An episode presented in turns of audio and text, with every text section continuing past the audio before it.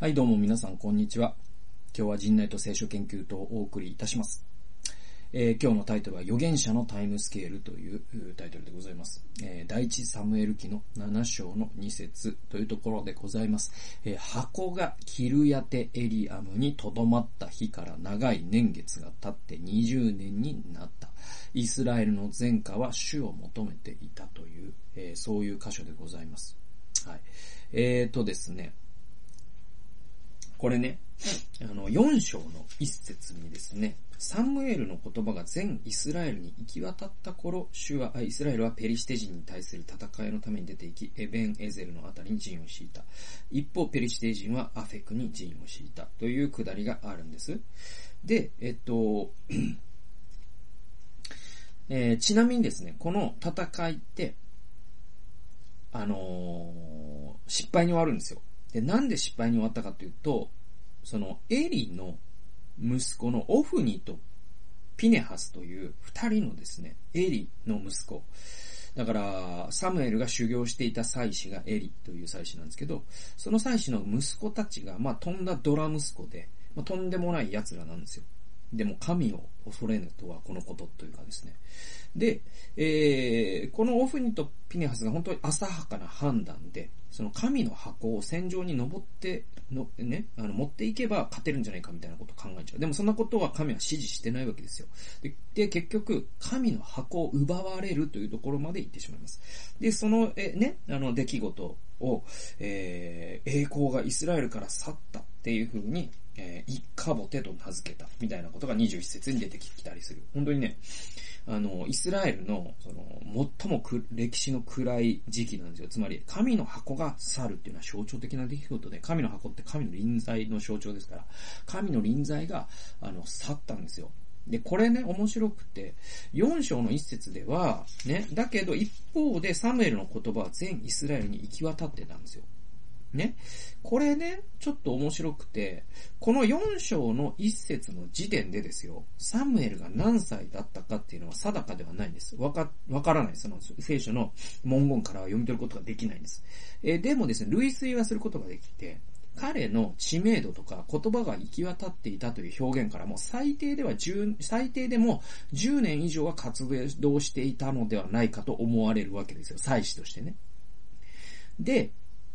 まあ、どんな状況かというと、その言葉が行き渡っていたっていうのはどういうか感じかというと、多分今の時代だったら、なんだろうな、サムエルの書籍が書店に並んでね、平積みにされて、彼のメルマガとかも読まれ、SNS の投稿とか YouTube などは広く閲覧され、えーテレビやラジオでも発信しているみたいな、そういう状況だと思います。ね、えー言葉が広く行き渡ったっていうのは今で言えばそういう状況です。で、そういったミーム、ね、そのアイディアの、うんと、まあ、アイディアが、こう、人口に解釈するっていうんですけど、それをミームというふうにね、これドーキンスの言葉なんですけど、ミームとして彼の言葉が機能していたと思われるわけです。ね、しかし、そんな時にのイスラエルの現状っていうのはもうさっき言ったように、もう恐るべき状況で、エリの二人の神をも恐れぬ息子、ホフニとピネピネハスが宗教的指導者で、彼らが神の箱を戦場に運べば、神が、え敵を撃ってくれるということを期待するような、で、神の箱を奪われてしまうような、ひどいありさまだったんです。でね、イスラエルの宗教的リテラシーとか宗教性っていうのは、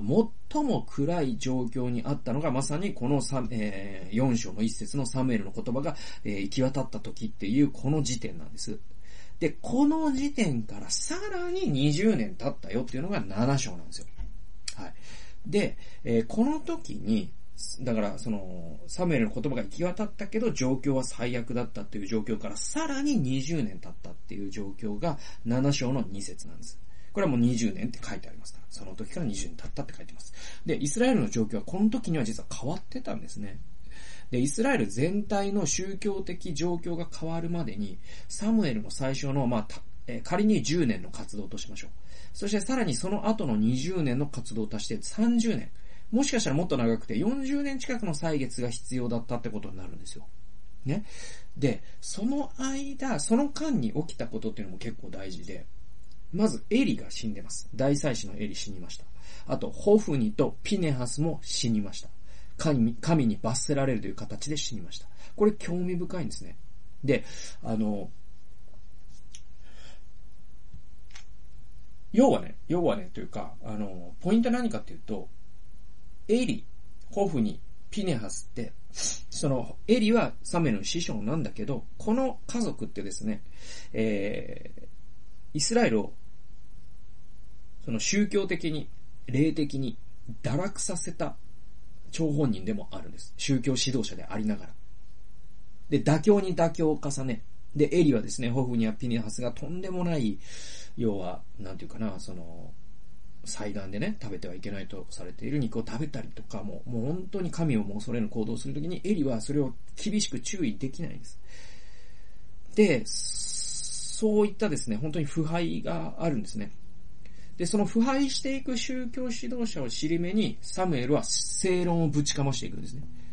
で、正論をぶちかましていく。つまり神の御言葉をしっかり取り継いでいくんです。だけど、彼のね、言説が広くイスラエルに行き渡った 10, 10年間使って、あるいは20年使って、サムエルが広く言説を行き渡らせてもなお、その状況は好転しなかったんですよ。そっからさらに20年経った時にイスラエルの霊的な状況が変わったよと、ここに書かれてるんですね。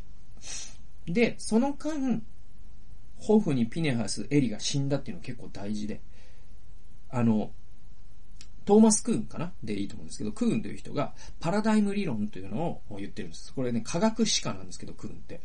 で、うんと、パラダイム理論って何かっていうと、その、新しい科学の領域において新しい考え方が普及するのは、ね、新しい考えを持つ人が古い考えを持つ人を論破した時じゃないんですって。そうじゃなくて、古い考えを指導した世代が生物学的にこの世から退場した時に新しい考え方が支配的になるっていうことを、えー、君はパラダイム理論で言った。これが一番大事なことなんですよ。えー、つまり、まあ、死んだ時ってことなんですけど、例えばね、あのー、アインシュタインって、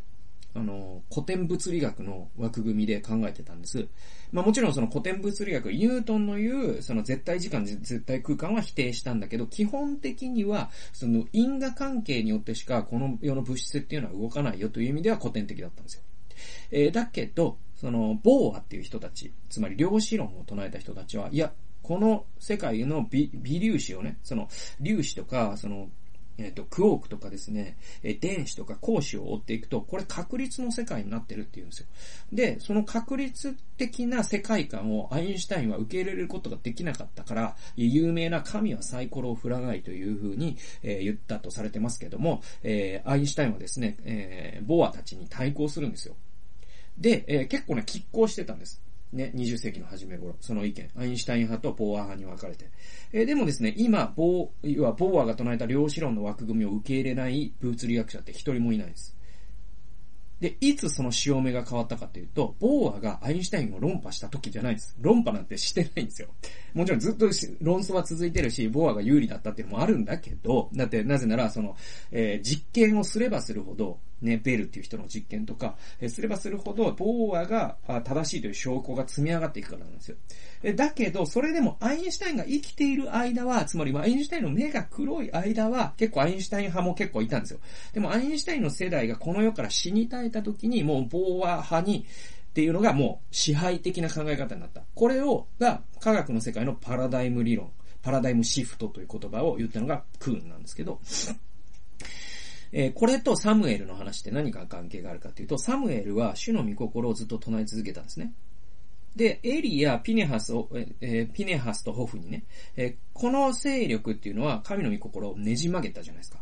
で、多分論争があったかどうかわからないけど、全然噛み合わなかったはずなんですよ。全然、あの人たち祭司だけど全然違うこと言ってるよね、と。えー、民衆は思ってたと思うんですよ。サムエルの言ってることと、ホフにピネハスの言ってること、やってること全然違うよ。あの人たちどうすんの混乱するわ、みたいに思ってたと思うんですよ。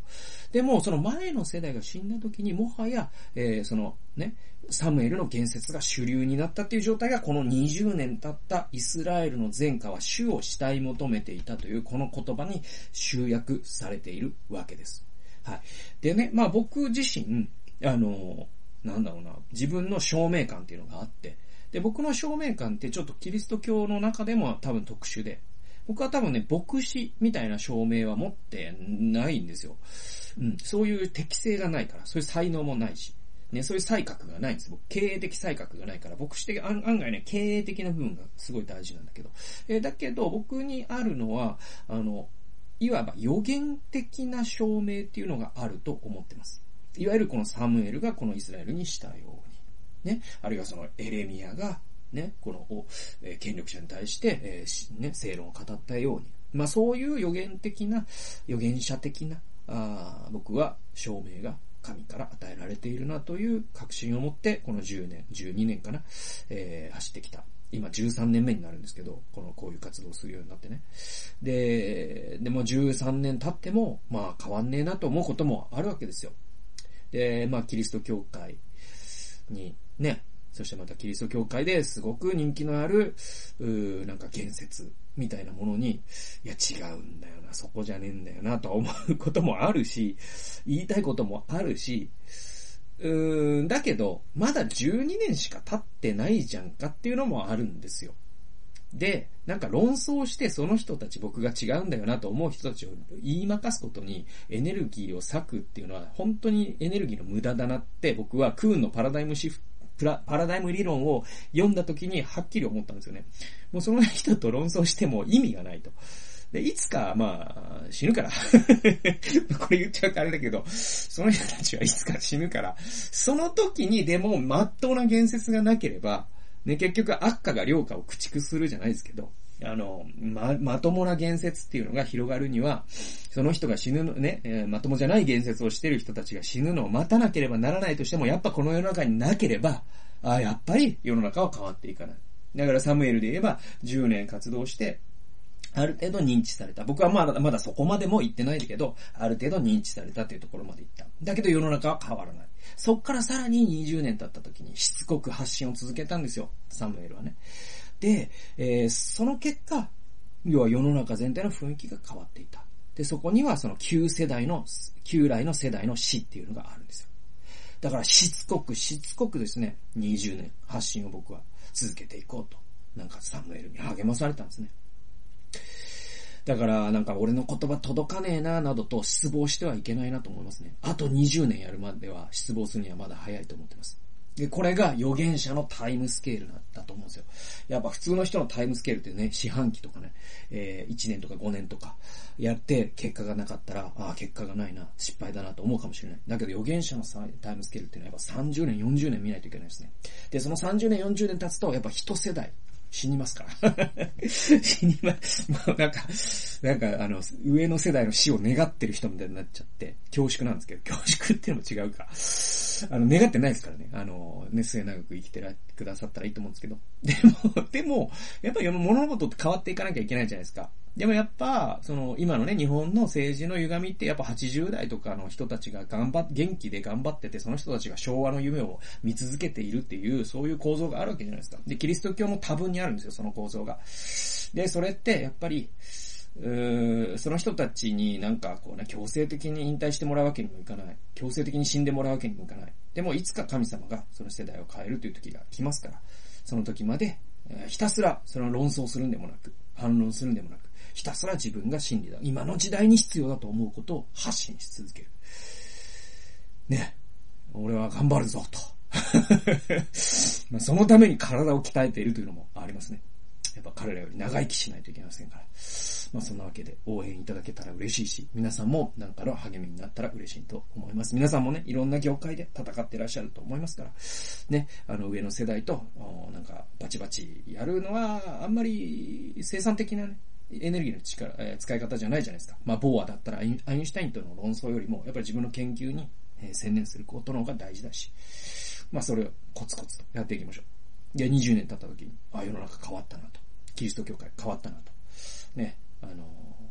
そういう姿見たいじゃないですか。頑張っていきましょう。ということで、えー、預言者のタイムスケールという、えー、タイトルで今日はお送りしました。最後まで聞いてくださってありがとうございました。それではまた次回の動画及び音源でお会いしましょう。さよなら。